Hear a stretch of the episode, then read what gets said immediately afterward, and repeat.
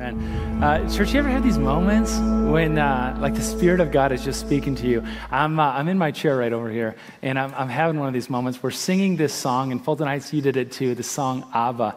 And in the quiet moments of that song, I can, I can hear a small child, maybe a baby, just kind of cry out, ba, ba, ba, ba, ba. And I, I just, it's a beautiful moment of us crying out to our Father in heaven, right? In those, those pure words. Also, I love having kids around. It's just so cool. So, parents, if you're like nervous about, like, you know, do I bring my kiddo into, into worship, you know? And it's like, yeah, yeah, it's so good. That has nothing to do with the message at all today. I just, I wanted to share that be, because it's like a, a, fringe benefit of the job. Um, we're in a series right now called To Be Continued. And uh, this series is, is really all about how if, if you found the church as anything except for engaging and inspiring, if you've maybe found the church as, as boring or, or maybe something you didn't want to be a part of, that's on me as a church leader. That's on us, people who call this uh, their church home, uh, the church. That's on, that's on Christians everywhere. That's not on the church. That's not on Jesus. Because we open up the Bible and we can read the story of the church as it was meant to be. And it is riveting. It is inspiring. It is engaging. And that's what this series is about, is trying to, trying to gain some of that perspective uh, here in our lives. Um, we're going to start it off here today uh, with a conversation, and maybe you've had one of these conversations in the past where somebody sat you down in kind of a serious talk, right? And they're going to offer you constructive criticism, and you're going to try the best that you can to not be defensive in that moment. But it's like the dinner table kind of conversation. Where it's like, hey man, something I got to tell you, and you're and you're bracing yourself because they have the look. It's like eyeball to eyeball kind of look and, uh, and, they, and they give you a word, and it's not something you wanted to hear. I don't want to hear it. But it's also at the same time exactly what you need to hear when, when you get a moment to process that. I've had that conversation several times, more times than I care to admit, where somebody sits me down, maybe it's somebody here at the church, and they're like, hey, dude, and I just got to like point something out for you. And I'm like, you're, you're right. You're totally right. It's not something I wanted to hear, but it's what I needed to hear had a friend sit me down, eyeball to eyeball kind of conversation, saying, dude, I like being your friend. I think that you like being my friend. The problem is, it's really hard to tell at times.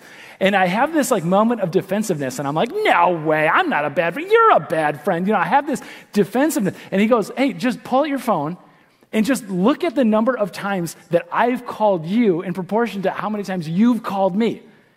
And it's like the evidence sort of just speaks for itself. And he goes, It's like that when we hang out. I'm always the one to initiate. You're always on the receiving end. And you're cool with hanging out and we have a good time. But listen, I think you're kind of a crummy friend and you could do better. And this is not a conversation that I enjoy being on the receiving end of. But it is something that I absolutely needed to hear. It's exactly in that moment what I needed to hear. Some of you have had that conversation, right? Some of you have been on the receiving end of uh, maybe it's a not a friend thing, maybe it's a parent thing, right? Where somebody's going to point out that the way that you're going about parenting your kids is maybe not the best way. And it's so sensitive because it's so personal. It's also kind of unusual because we've only all had one childhood growing up and we think of it as normal, whether it was or not. It's like 100% of the sample size that we have available to us. And so chances are it's whatever we had growing up is what we give our kids today. And then you're married to somebody who has a totally different way of doing it. And you two sit down and they're like, hey, listen, you know, eyeball to eyeball, you're not going to want to hear this. But I think the way that you are parenting our kids is wrong. And it's not something that you wanted to hear. But looking back, maybe now you're going, that's exactly, exactly what I needed to hear. I have journeyed with people uh, along, uh, along a substance abuse and, and freedom from that kind of journey. And the number of times that they're like, man, my family, my friends, they sat me down and they tried to intervene. They tried to stop this path that I was on. They tried to get me to turn this ship around time after time. I said no. Looking back now, I didn't want to receive it. It's exactly what I needed to hear. You guys, the reason why I share that with you today is because we're going to open up the scriptures today and we're going to hear a story about a sermon that was preached so long ago. And I think it's exactly what some of us want to hear. And, and, and you're going, I don't want to receive it. And I just want to uh, invite you to come with an open mind, open heart, to receive the fact that maybe there's something here that you needed to receive, even though you didn't want to. Uh, the story takes place in Acts chapter 2, and we're going to go there in a moment. Um, we kicked it off Acts chapter 1 last week, and Jesus had just died. 40 days later, he, he spent this time with his, uh, with his people, and he's kind of he's kind of gathering a crowd around him again. Coming back from the dead is probably going to do that, right? He's eating with his people, he's teaching his people, uh, and then lo and behold, he goes up on a hill and he's giving them his last word kind of instructions last week, and then he ascends into heaven 40 days after he rose from the dead. And he says, You're going to go from Jerusalem, Judea, and Samaria to the ends of the earth. Uh, right now, they're in Jerusalem and they're holed up in an apartment, and they're like going, I don't know how we're going to move from here to the ends of the earth. And it's kind of where we pick it up. And uh, let, us start off there. So we're going to go to, if you'd like to follow along, Acts chapter 2, and we're going to kind of kick it off here with verse 1. The words are going to be on the screen. Also, you're invited to, to follow along in a Bible. So, Acts 2, verse 1, it says, When the day of, of Pentecost comes, keeping track of some math on this one, Pentecost, pent, right, like Pentagon 5, it means 50 days after the resurrection. It's 40 days, he ascended, 10 more days, they're holed up in that apartment. When the day of Pentecost came, they're all together in one place. That's that apartment that I mentioned there a little bit earlier. And suddenly, the sound like, uh, like the, the sound of a blowing, blowing of a violent wind. Hold on to that. We're going to come back. Came from heaven and filled the whole house. So, like the wind, the violent wind, the tornadic wind, is now inside the house. I want you to like imagine the terror and the fright that is happening inside that little apartment. There's a tornado, okay?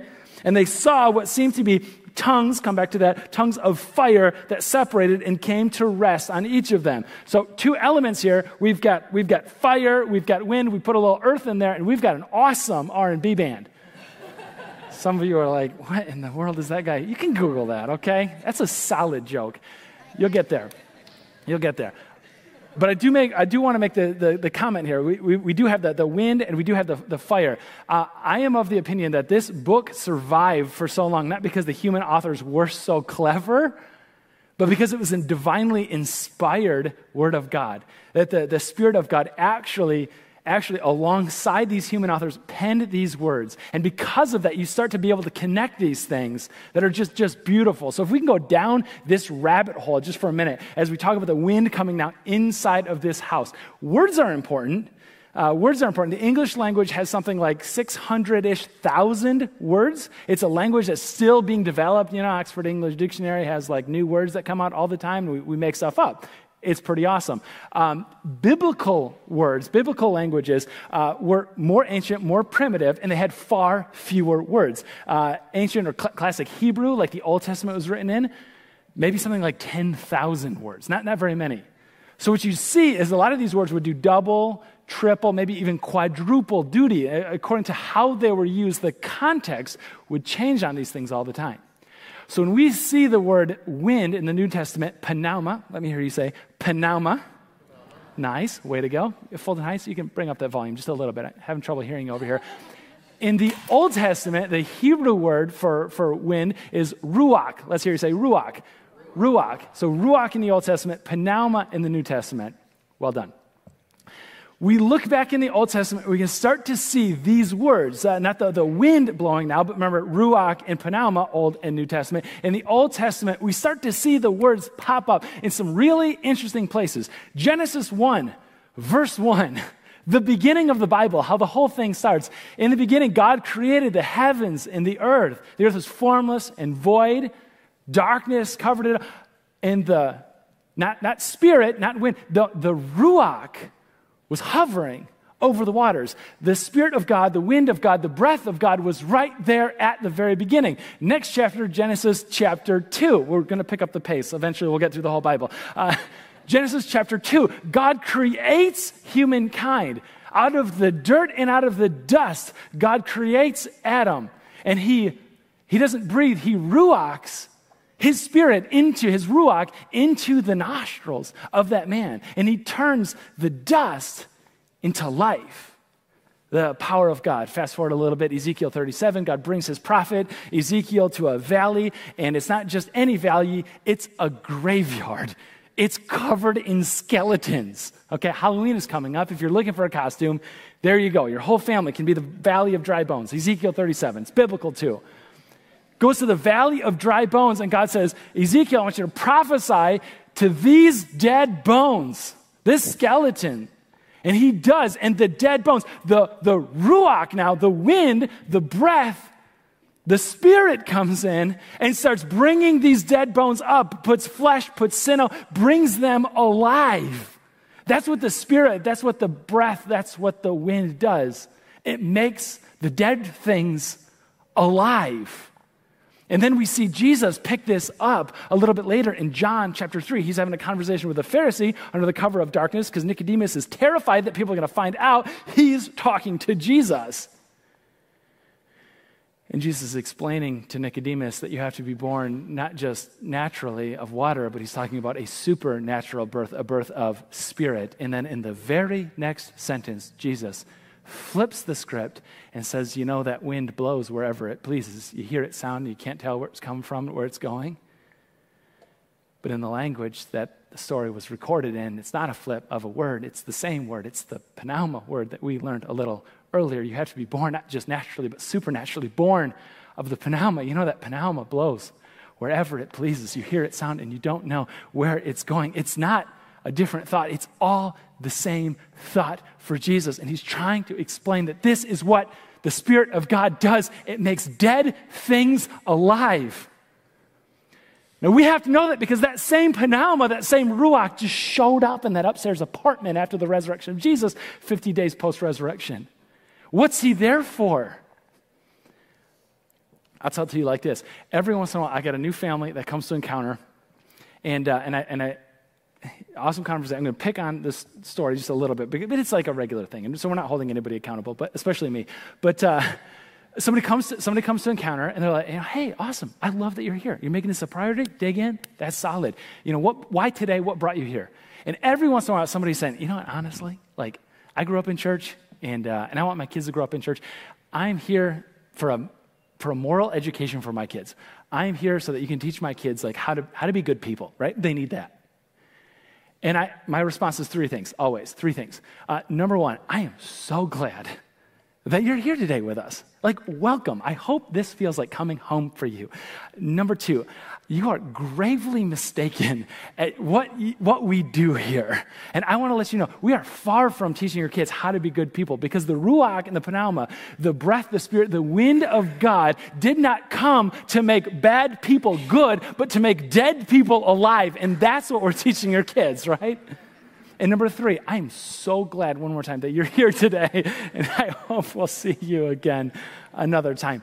But that's what the Spirit of God is showing up on site in Acts chapter 2 to do, to make dead things alive. Now, there's also fire, the presence of God. And I'll make this one much shorter. Every time you see the, the fire in the Old Testament, it's often, not all the time, but often associated with the very presence of God. You think of Moses at the burning bush, the presence of God. Take off your shoes, Moses. It's holy ground. You see the pillar of fire lead the Israelite people through the wilderness. You see Moses going up on, on Sinai and getting the law. And, and the smoke is like this, this shroud over the entire mountain. The presence of God, the sacrifices in the Holy of Holies, the fire, the presence of God. And he, thank goodness, thank goodness that God's presence is confined to the temple in the Old Testament because it's, it's fatal and it's fearsome. And now all of a sudden, a lot of commentators are writing about this scene with the wind and with the fire. And now the fire is like tongues like separated and now landing on each of the people. It's like that fire just broke out of that temple, just broke out of the Holy of Holies. And now that fire, the very presence of God, is now resting on each one of those believers. And if you find yourself having the miracle of belief, the miracle of faith that a dead man rose from the dead, and the promise is if you believe that, you will too. If you find yourself having the miracle of faith, that presence of God lives inside of you as well. Now, it's a bit of a side note, but I just want to say, because sometimes I also hear, like, man, wouldn't it be awesome? Wouldn't it be awesome to, like, live with Jesus, like, to be able to shake his hand, you know? To, like, ask him your questions? Wouldn't it be awesome to, like, camp out with Jesus and ask him like all the stuff that's on your heart. And you know, somebody got to do that. His name was John. probably like the best earthly friend of Jesus, right? John, you know, lived with Jesus, laughed with Jesus, loved, lived, laughed, loved. I don't know. John spent all this time with Jesus. He got to do all of those things. In the end of John's Jesus story, he goes, you know what? It's better.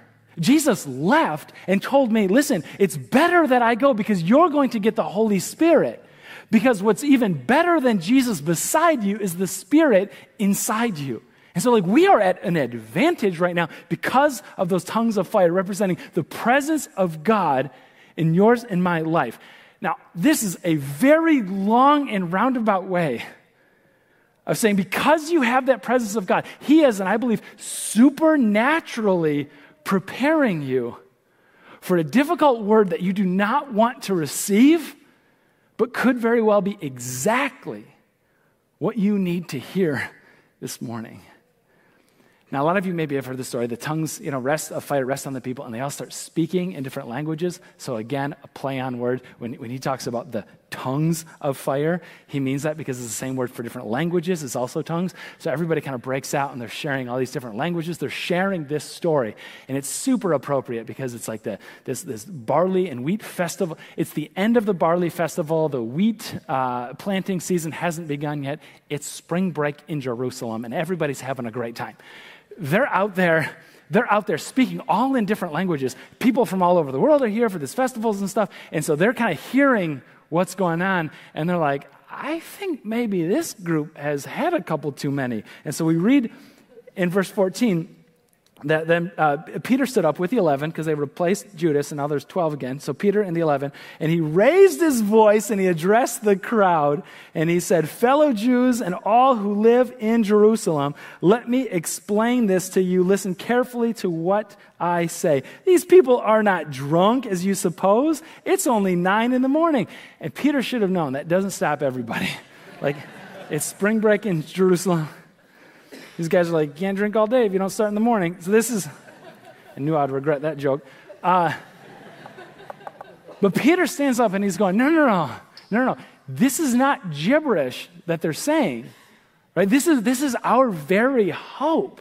And we can kind of make light of it because it, was a, it was a wild scene, and that's honestly what, what people were accusing them of. Maybe, maybe they were drunk, but, but it does point to us something about those tongues, that gift of the Holy Spirit, that, that it's not meant, sometimes we see these, this gift of the Holy Spirit and we see it done in a way that really only impacts the, the one that it's happening to.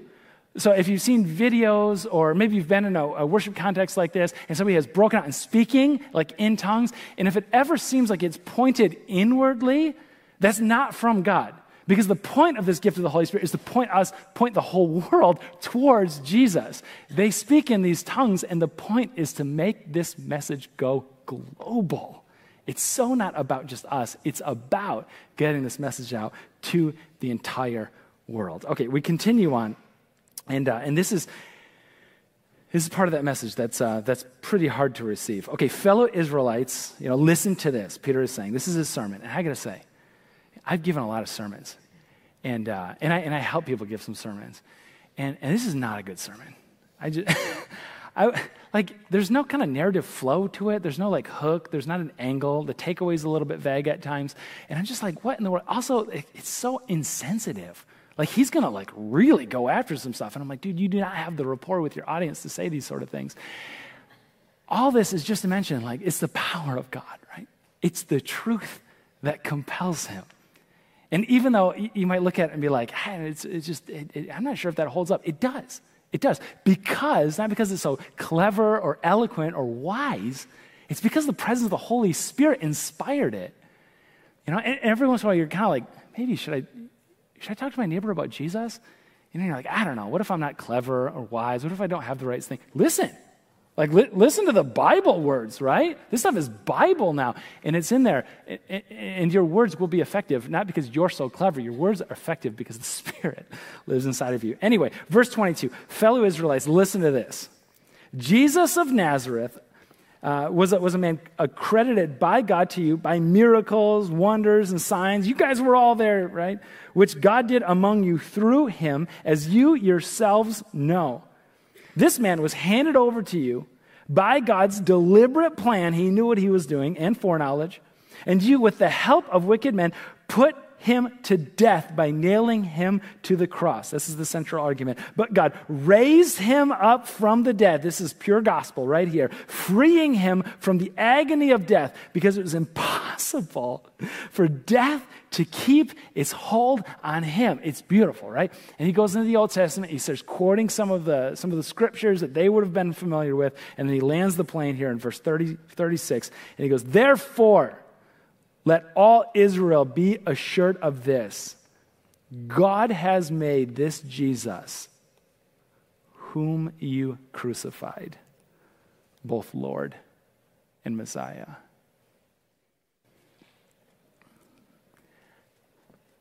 I want to point something out. I want to ask a question, then I want to point something out.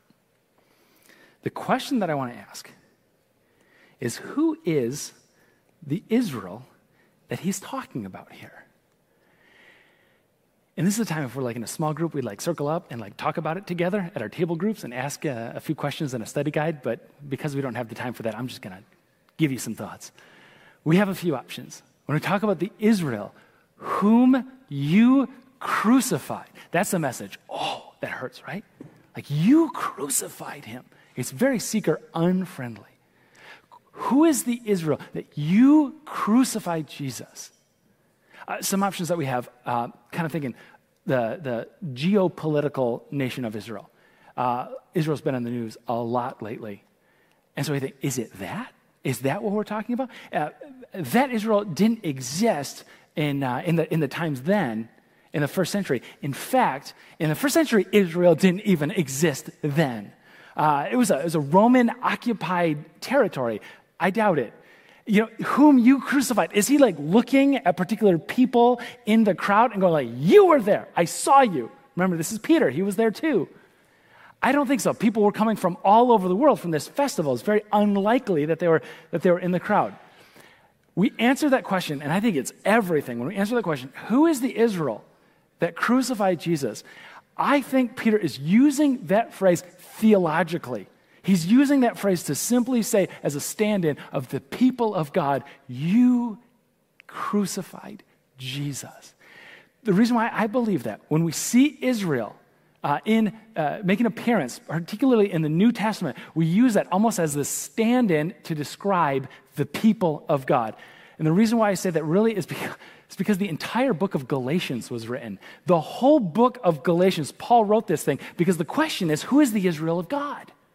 You know, is it the people group? So, becoming, if I want to become a people of God, if I want to become in this family of God, do I need to join up with this particular people group? And a lot of people thought, yeah, I do. And so that it means a few things. It means a few dietary restrictions, a few uh, medical procedures, uh, those for, for, men in particular, that, that was not exactly appealing. Right? That has a recognition of some Jewish uh, festivals along in the calendar year. And the entire book of Galatians was written of saying, no, no, you know what? There is no Jew or Greek.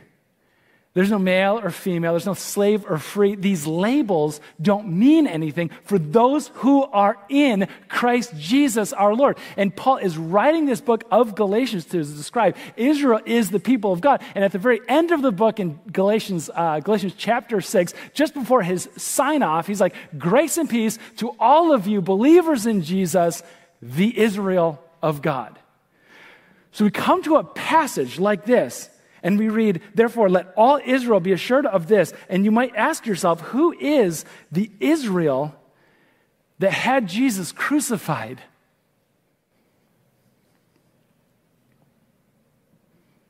It was me. I did. And this is the message that you didn't maybe want to receive this morning. But for some of you, maybe exactly what you need to hear is that you did too. It was our sin that caused him to go up on that cross. We have a saying around here that the foot, the ground at the foot of the cross is a level ground.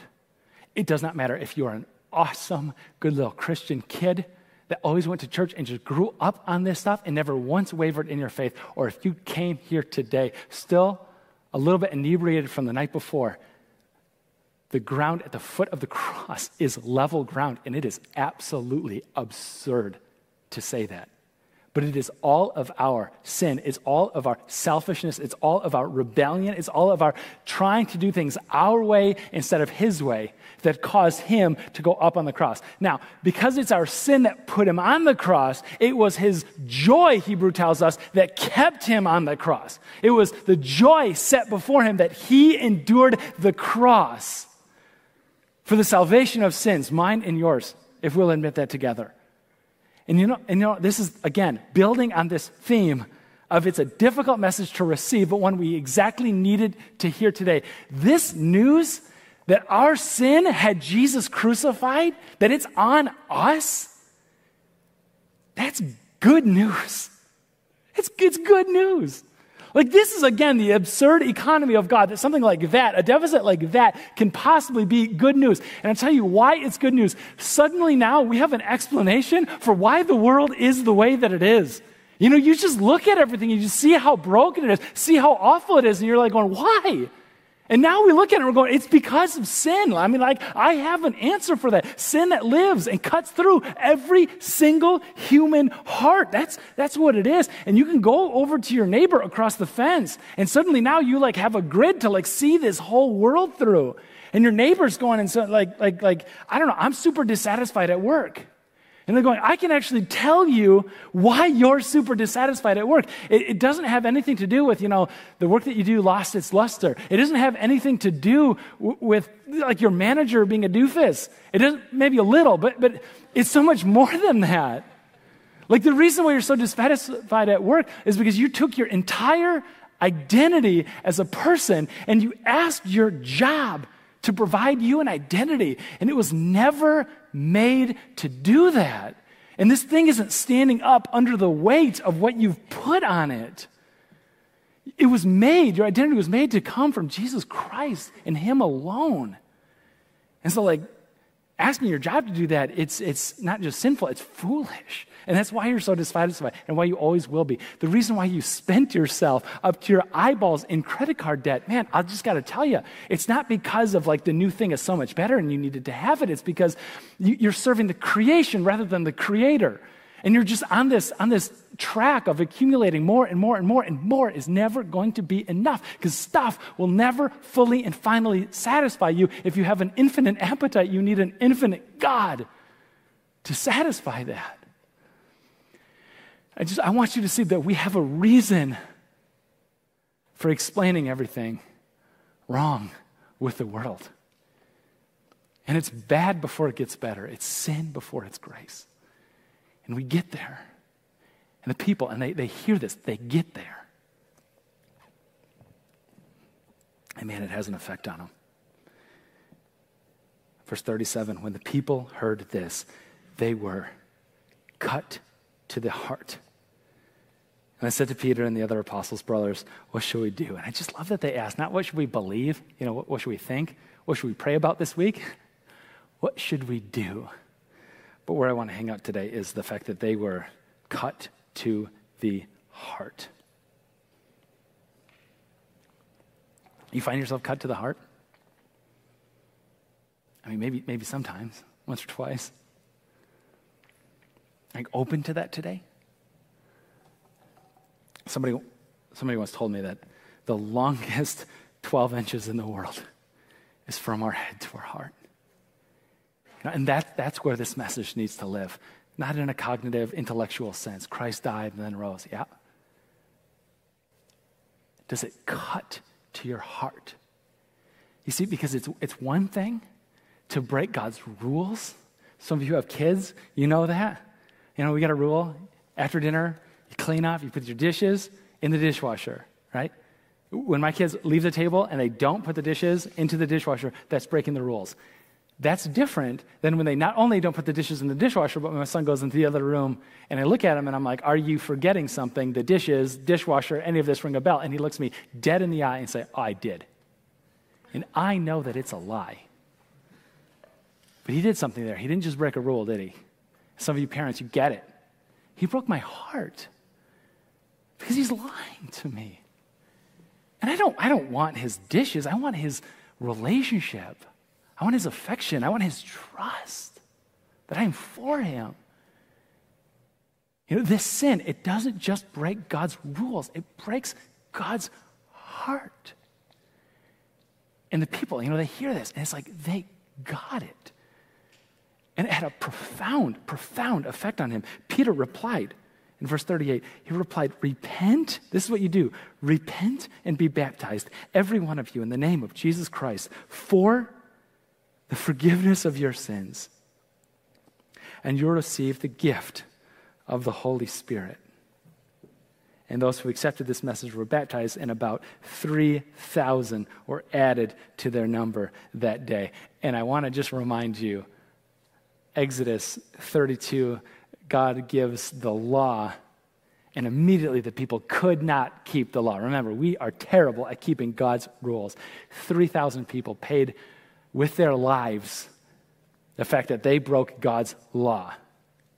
I hope you appreciate the connection between now 3,000 people living because one man decided to stay, to stand in their place. 3,000 now are alive. It's this, it's this beautiful connection between the law and the grace. 3,000 people declare with one voice, I'm ready to be reconciled to God. I am ready to come on home. And they're cut to the heart.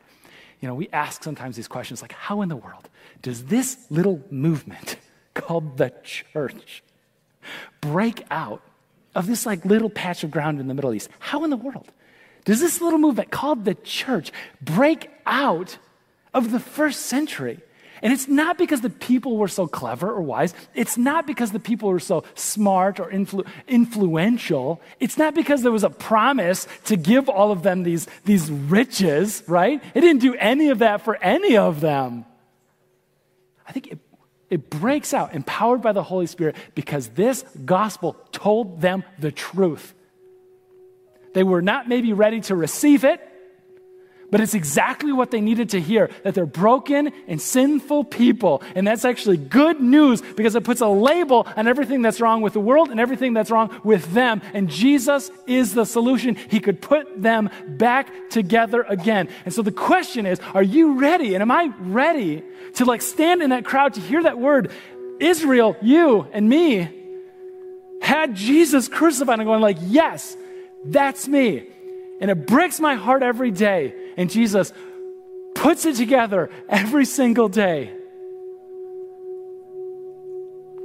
It's a little like it's a little like this. This is a, a story that uh, it took place in uh, in Wales, near England, in this little town called Beddgelert.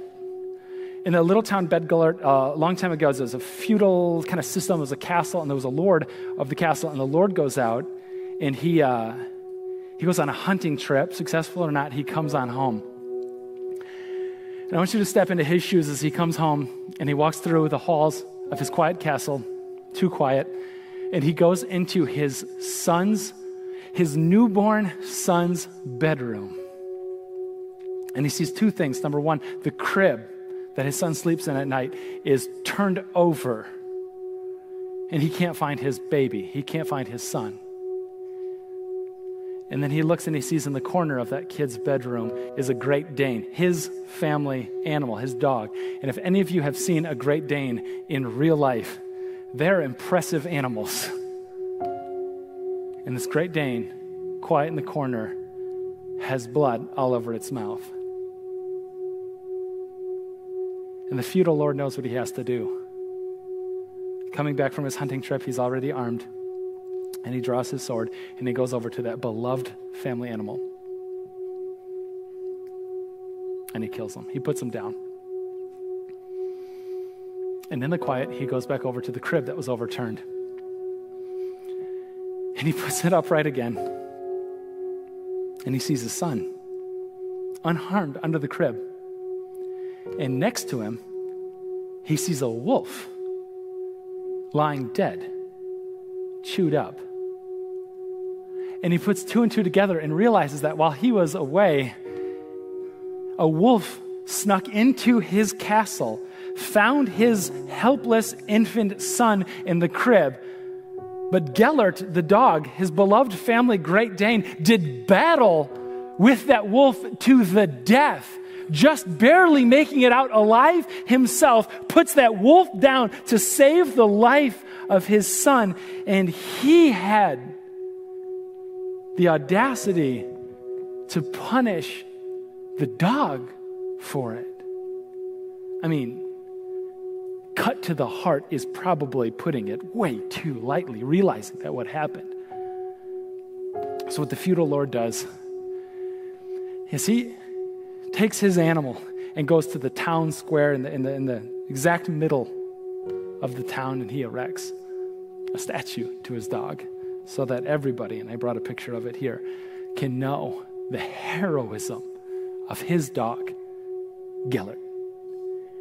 And because he never stopped honoring that beloved animal, he uh, r- renamed the town Beddgelert. So no one would forget.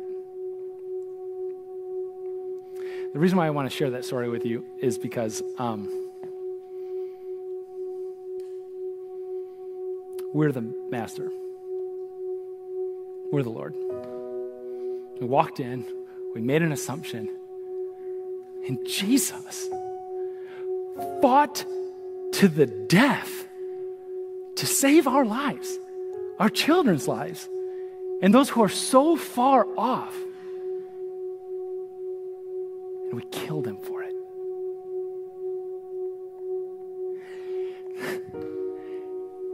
It's a, a big ask sharing a story with you today about a dead dog. Kyle McCrill told me that I could share the story. He's our youth leader. He's the dog guy, and he's like, You can share the story. But listen, listen, listen. Because this is, this is everything. We have to realize that as sad as we might get over a dog, we did this to our Savior, Jesus. And yeah, it's my aim today that your heart will be cut wide open in realizing the profound nature of your sin and His grace. And in response, repent and be baptized, every one of you, for the forgiveness of sins. Repent simply means to turn around. Whatever road that you're going down, whatever you are caught up in, it is not too late to turn 180 degrees and to take that first step or two back on home. If you're withholding forgiveness from a loved one, if that substance abuse thing that I mentioned earlier knocked a little bit too close to home, if you're going down an internet trail and a browser history you're not exactly proud of, and I'm telling you, it is not too late to turn around, to repent, and to start coming on back home for the forgiveness of sins. His name is Jesus. Church, I want to invite you to stand up and let's, let's pray to that good and gracious God together. Our God in heaven, God, we thank you for being the God that we don't deserve. You're so good, and you're so powerful, and you're so just. God, we ask for faith, that supernatural gift, but we also ask for your courage in our hearts to turn around. Turn around. There's something that's got a hold of our lives. There's a road that we're heading down, and it leads to destruction, it leads to death. Save us from ourselves by your grace and your power. Jesus, we pray all of these things. Amen.